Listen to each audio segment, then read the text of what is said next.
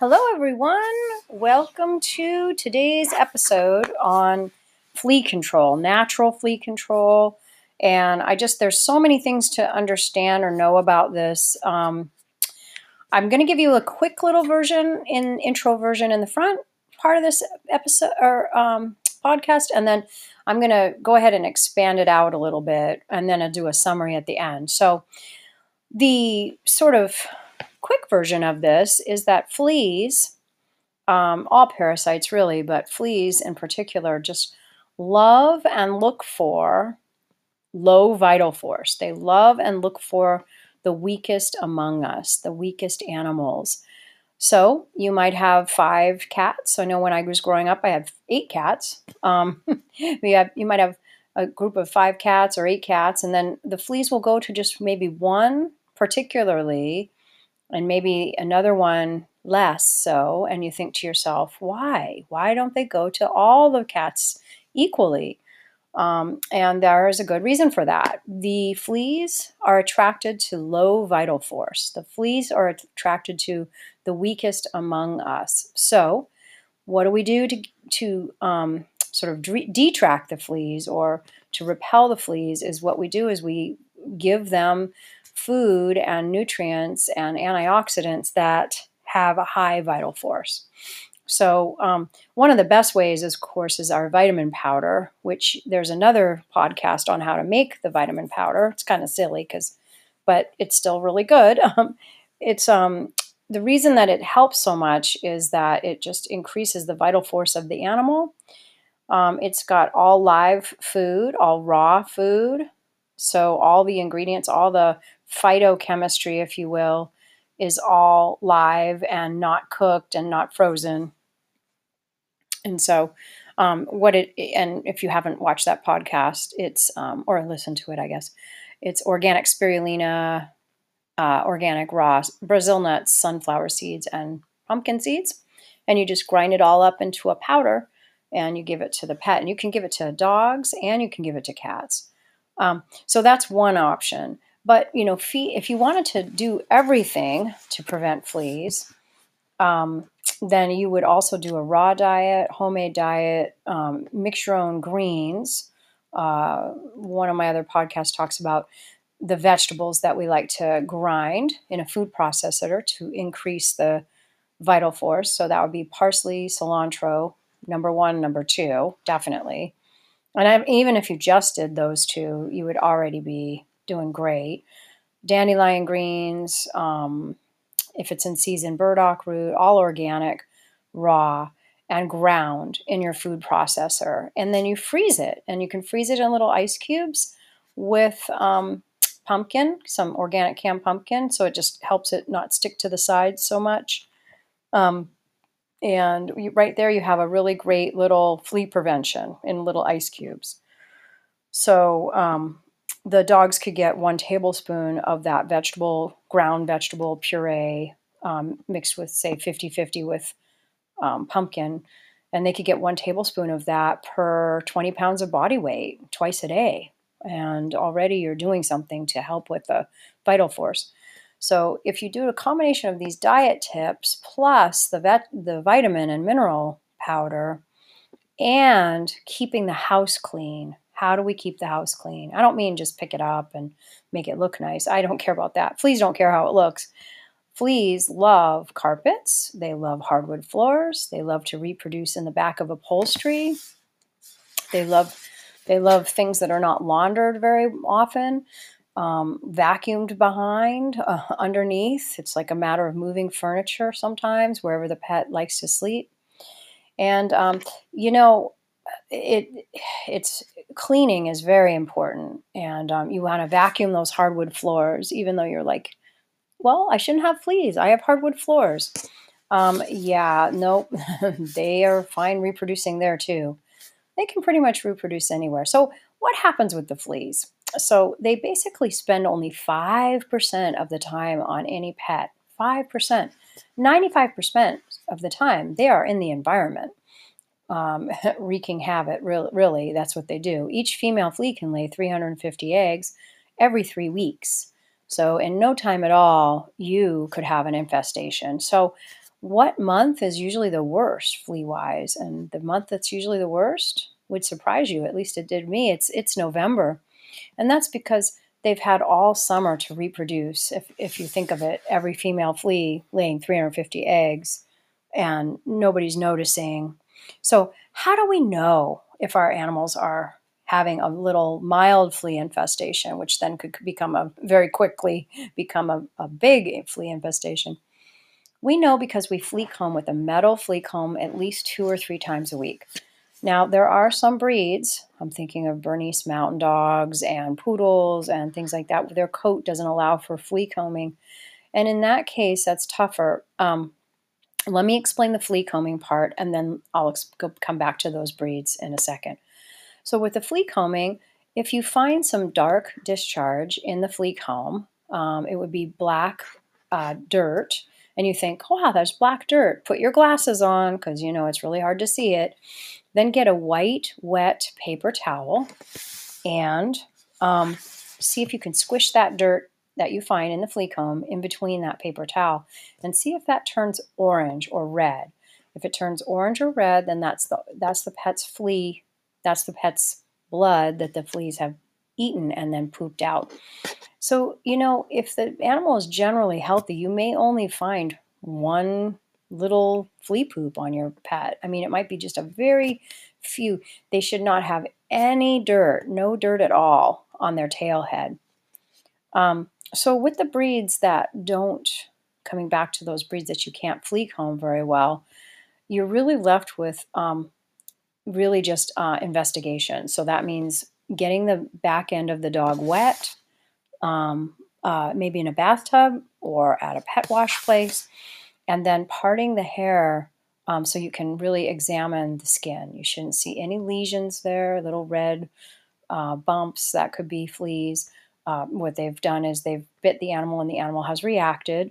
Lots of animals don't react though, so you can't just go by that. You really have to look and see does the water turn kind of red? Does the water turn a little bit orange? And this is something you almost need to take that wet white paper towel as soon as you get that skin wet and investigate really quick, really thoroughly in that area. They can also go between the back legs.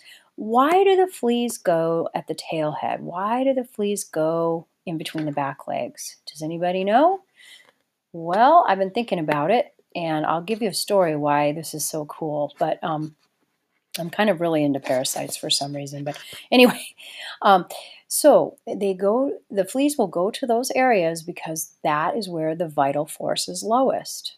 If you think about it, the, the pet needs to protect his own brain, his own organs, his own heart, everything in the front of the body. In the back of the body is a little bit like no man's land, is a little bit like a little forgotten. Um, and so that is why they just love that tail head area. But um, I remember years ago, good 20, probably 25 years ago now, um, I, I had a doctor client. I think she was either an ND or an MD. And she insisted on feeding her dog little frisk or her cat. Um, this is Callie, the cat, little friskies. Well, little friskies is like a flea magnet. And that gets me to the diet. Diet, diet, diet. If you feed your pet a kibble diet, a dead food, uh, even if it's a good quality, you really need to add other things to it. I mentioned the vegetable mix.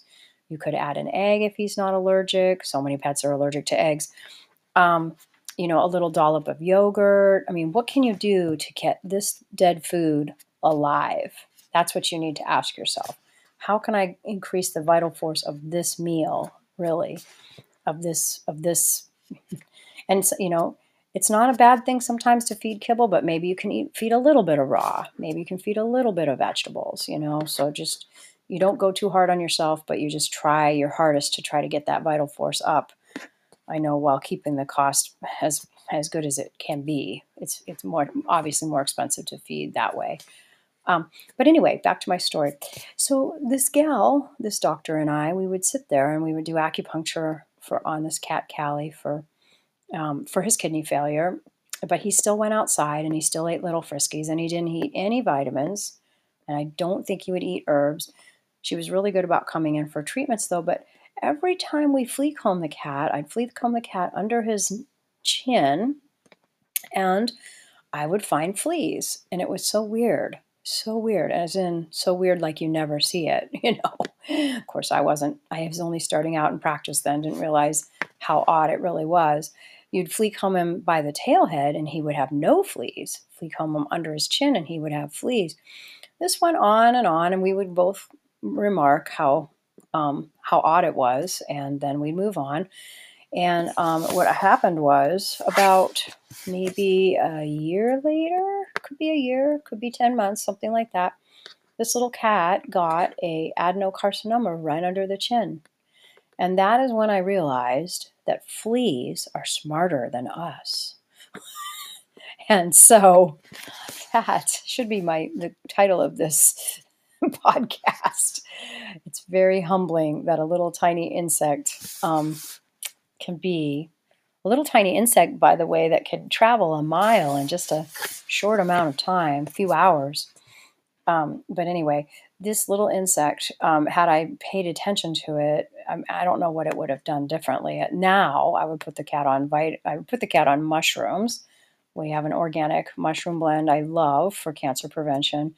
And even if she could only do a pinch of that twice a day, at least it would be something. And get them off the little friskies wow, that I should have pushed for that more back then. Mm. So that's my flea story. Um, let's see what else about fleas. They, um, we can use topical treatments. A lot of people like to use topical treatments like Wondercide, Cedarcide, you know, these strong essential oils. I don't advocate for spraying them right on the animal. You can spray a cloth and and put it over the animal, and that's a little bit less strong. And especially when you know you're going into a flea infested situation like a dog park or a neighbor's yard where they feed kibble or whatever, um, or out on a park, right? You know where you can't control what people are feeding their pets and so forth, and if they're doing any kind of flea prevention. Um, but Wondercide makes a flea collar, and um, I normally don't think flea collars do anything, just like I think most bombs and stuff don't do anything because they don't get underneath the upholstery where the fleas are or in the upholstery. But anyway, um, Wondercide makes a collar, and I think that works. It's I'm starting to think that that works quite well for ticks. Um, you know, as a replacement for Seresto flea collars, uh, which can be quite dangerous. Um, they're less dangerous if you don't use them all the time. You know, in other words, you put the put the put a flea collar on the pet for a walk um, or an outing, and then take the flea collar off the pet and put it in a drawer so that it number one doesn't age as as readily, and number two, um, it's uh, more viable and more more viable and uh, not as toxic to the pet because it doesn't constantly go in the bloodstream. Anyway, Wondercide makes a flea collar. They um, they so that's good, and that may not work well for fleas, but it could work well for ticks because ticks love the front of the body, whereas fleas tend to go towards the back of the body. Um, the other thing is a diatomaceous earth product like Fleago, Flea Busters. You know, if you actually do the metal flea comb and find that you do have a, the beginnings of a flea problem, then um, vacuuming, putting down the diatomaceous earth product, especially where you know the fleas could reproduce in the carpets, um, along the walls, along you know the upholstery, and then you leave it, you sweep it in, and you leave it down for three or four days, so that when the larva swims, so these, so the the eggs hatch and these little tiny worm-like pupa or larvae swim through your carpet and through your hardwood floors and through your upholstery. And it's actually, you can see them, but you have to have really good vision or a magnifying lens or something. Um, and so, yeah, but when they move, that's when they can encounter this diatomaceous earth or this desiccation product. And when they do, they instantly die. There are there is no resistance. Let's talk about flea resistance. There's no flea resistance to um, desiccation products because the exoskeleton is fairly quickly desiccated. That is to say, the fleas need moisture or humidity um, for their exoskeleton to remain intact. But um, the desiccation products like Fleago, Flea Busters, Diatomaceous Earth, these things dry out the exoskeleton and they dry out the pupa and the egg and they kill it they kill the fleas at all life stages it's just it has to be repeated probably every two weeks if you really have an infestation. And you know if you have a really bad infestation there's nothing wrong with using a chemical once. I have no problems with that. Um, one like dose of revolution not every month dose of revolution but one dose if you have an infestation is okay in most circumstances. I did a YouTube video on this little dog, AZ, who has liver disease and epilepsy. This is not a dog that can have one single flea chemical. So we are always addressing fleas in the appointment. Just, you know, how can we increase AZ's vital force? How can we get her stronger? You know, let's increase the vitamin and mineral mix. Let's make sure she's on raw. Let's let's double add our vegetable mixture to her food in the flea months and especially getting into you know the late summer um, so yeah there are uh, nosodes and no not nosodes gosh oh my gosh nematodes. Hello nematodes that people use. I know that um, flea busters had them for a while and i don't know if they still do. And people use those in the yard to help with flea control. And I'm not sure how well they work, to be honest, because I've seen a lot of problems. But then I've seen almost everything fail. But most of the time, if you follow everything in this podcast, you're going to be successful. You have to have everybody in the house on some type of vitamin, on some type of good diet. And that includes feral cats that you don't own but walk through the yard, your cats that are on little friskies and that you ignore and don't give them vitamins. no offense, but this is what I see all the time. Um, and um, also, if you're feeding the birds, at least in the state of Washington, you're feeding the rats. And rats are a great source for fleas. Nobody's giving them vitamins. If you have rats, you at least need to give them vitamins. I'm just joking with you. Um, but yeah, rats can be a, a, a source. Um, you could have any wild animal be a source for fleas. It's just that most of our fleas come from cats, rats, or dogs. Um, and most of the fleas are really coming from cats. Even dog fleas now mostly are cat fleas. But there's some species um, uh, specific, specificity there. But um, I don't think much. So I hope this helps you guys understand. I'm going to do a little wrap up here at the end. But basically, fleas love um, pets without without a vital force. Very sick pets, ones that have you know you can always tell which one's sick, which is the one that gets the fleas. That's the one with the kidney failure. That's the one with the di- dehydration or the diabetes or um, so that's something to realize too is just pay attention to what the fleas are telling you um, because, like I say, they're they're pretty smart little devils. Um, and yeah, I don't know. I try to teach. I try to learn from them. I, you know, fleas are my teacher.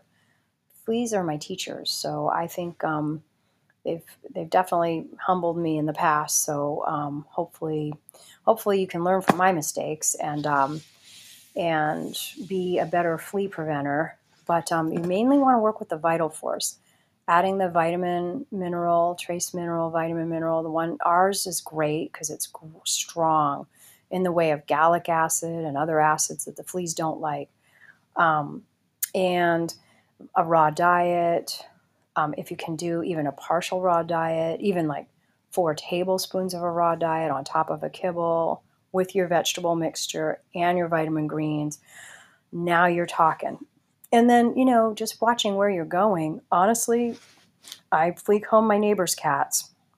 I know it's not nice, but I want to see who is harboring the largest amount of fleas in our neighborhood. And, you know, then I might talk to my neighbors and go, hey, here's some free vitamins that I made. You might want to just put a pinch or two on your pet's food, you know, cat's food a couple times a day. They sure don't mind it. So Anyway, I hope this helps you guys. And uh, please comment and share and subscribe to my YouTube channel. I'm also on Instagram. I'm experimenting with TikTok. I don't know exactly how to do that. If you guys do, maybe you can fill me in. And um, thanks so much.